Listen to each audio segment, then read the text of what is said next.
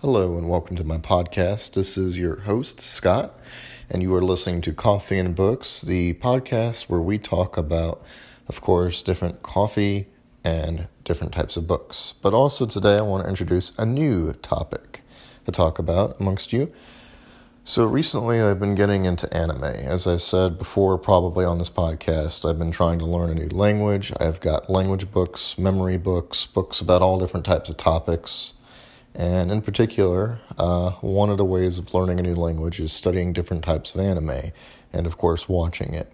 So recently I watched Fooly Cooly. For those of you who don't know, it's an older anime from early two thousands. I recommend it. It is probably one of the craziest animes you can ever check out.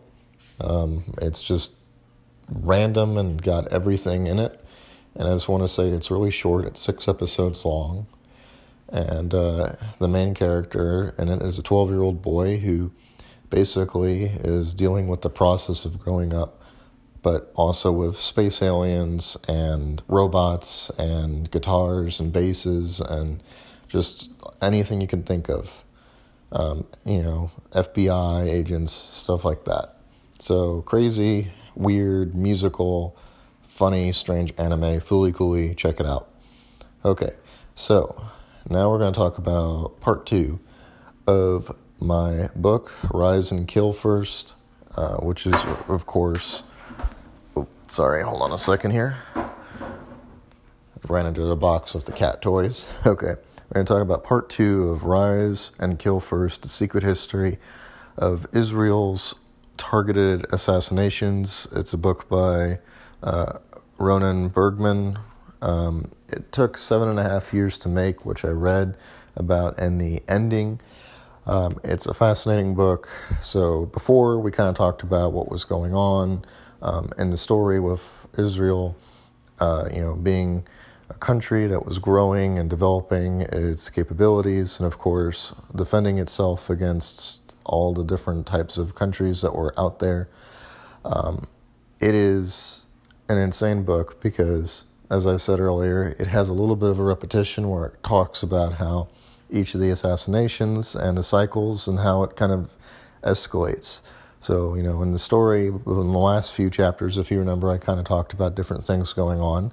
Um, you know, for example, I talked about how, uh, you know, there was an ongoing war with Lebanon. There was an ongoing war with Egypt. Uh, there was an ongoing, you know, like different types of wars that they had Um, throughout the series, and we're going to learn a little bit more in depth about those today, and we're going to talk about it.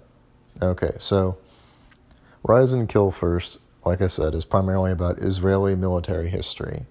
Um, again, as I mentioned before, um, I'm not uh, I'm not Israeli, nor am I, you know, someone who is a military expert in affairs. So all I can say for certain is that reading this book gives me a better comprehensive history on the Middle East and its complications. This in particular focuses on Israeli history. I'm sure if you read a book about Jordan, Jordanian history, Lebanon, or Lebanese history, or heck, even the history of Iran or Iraq or any of the other countries, you would think that they would all have their own unique stances too.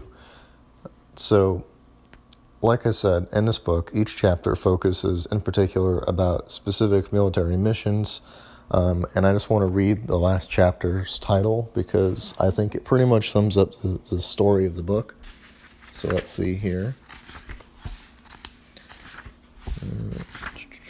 The final, okay, I'm getting it out. The final chapter, chapter thirty-five, is called Impressive Tactical Success and Disastrous Strategic Failure. And that pretty much sums it up.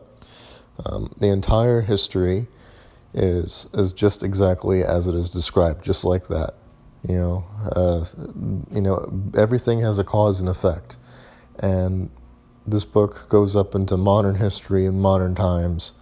Uh, but, you know, it starts with the birth of Israel and how it kind of goes from a little tiny area, you know, to expanding and reaching out after, you know, the different types of wars they have fought, Six-Day War, Yom Kippur War, how they received, you know, the Golan Heights, um, you know, how they had their own rivals. Uh, Syria, you know, was also included in the mix. Uh, but anyway, where we left off before, you know, started with, you know, like Saddam Hussein.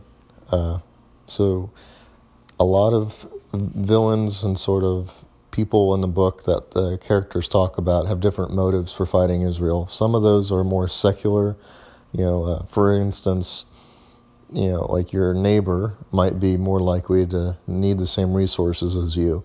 And then some of those might also be because of military differences or religious differences or even because of the extremist differences. Um, but towards the end of the book, you kind of learn about how there's a coalition of different groups joining together and banding in order to fight against Israel.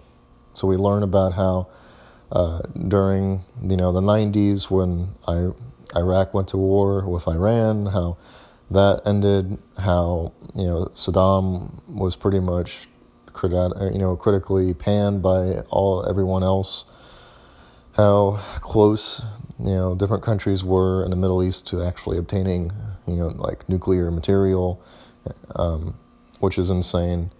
Um, in particular, you kind of learn throughout the series and the book about how close some countries get. Like, for instance, I find it crazy that uh, in the book they talk about how Syria, um, in the later chapters, how Syria managed to hide that fact for five years.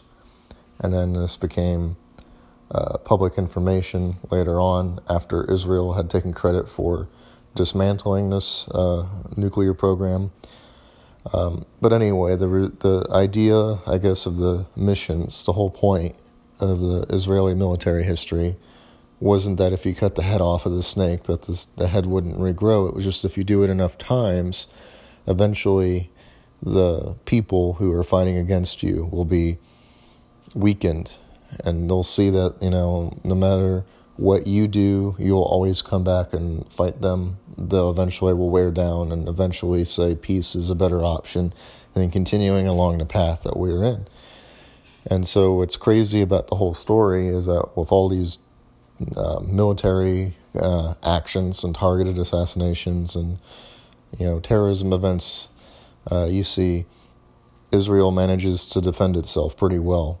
And, uh, you know, their cooperation with the United States and with other Western allies led to an interesting relationship developing. So anyway, I just wanted to say I like the book and I thought it was really well written and I can understand why it's so massive. Um, having said that, I just want to say that I wish that there would have been a little bit more of an explanation, you know, for some of the actions that were taken.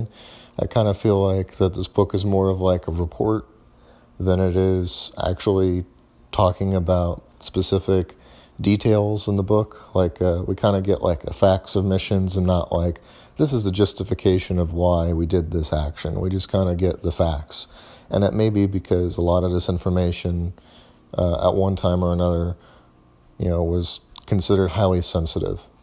Uh, but anyway, that's what I find so fascinating about this book is that it, it was published and that, you know, it does talk about the history of, you know, things that have happened a long time ago and kind of brings you up to speed about understanding why we are and the way we are.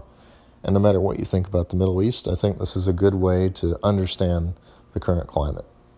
Anyway, uh, so like I said, check this book out. The next book I'm probably going to read. Um, so I got a few other choices here, but I think my next one is going to be You Are a Badass. Uh, that's going to be a confidence booster, I think. Excuse me. And I think I could use that now more than ever. So anyway, thanks for listening to my podcast. Um, I just want to thank you if you're new. Uh, please remember to listen and subscribe to my podcasts. Um, if you're new here, Uh, I'm going to talk to you as much as I can, but I'm going into a new job soon, and I don't know what the schedule is going to be like, but I anticipate making more podcasts when I can. Um, I anticipate getting a coffee shipment soon. Uh, it's going to be brewed pretty much any day now, and it will be sent out here. Uh, but anyway, if you're interested in shooting me an email, please do. I'd like to hear your opinion about uh, different topics, about different books. Um, my latest book, uh, like I said, Rise and Kill First, The Secret History of Israel's Targeted Assassinations. And then and again, it's by uh, Ronan Bergman. Um, please let me know what you think if you read it. Uh, you can reach me at my email. Um, you can find that in other podcasts as well. Uh, thank you so much for listening, and please share. Have a good day.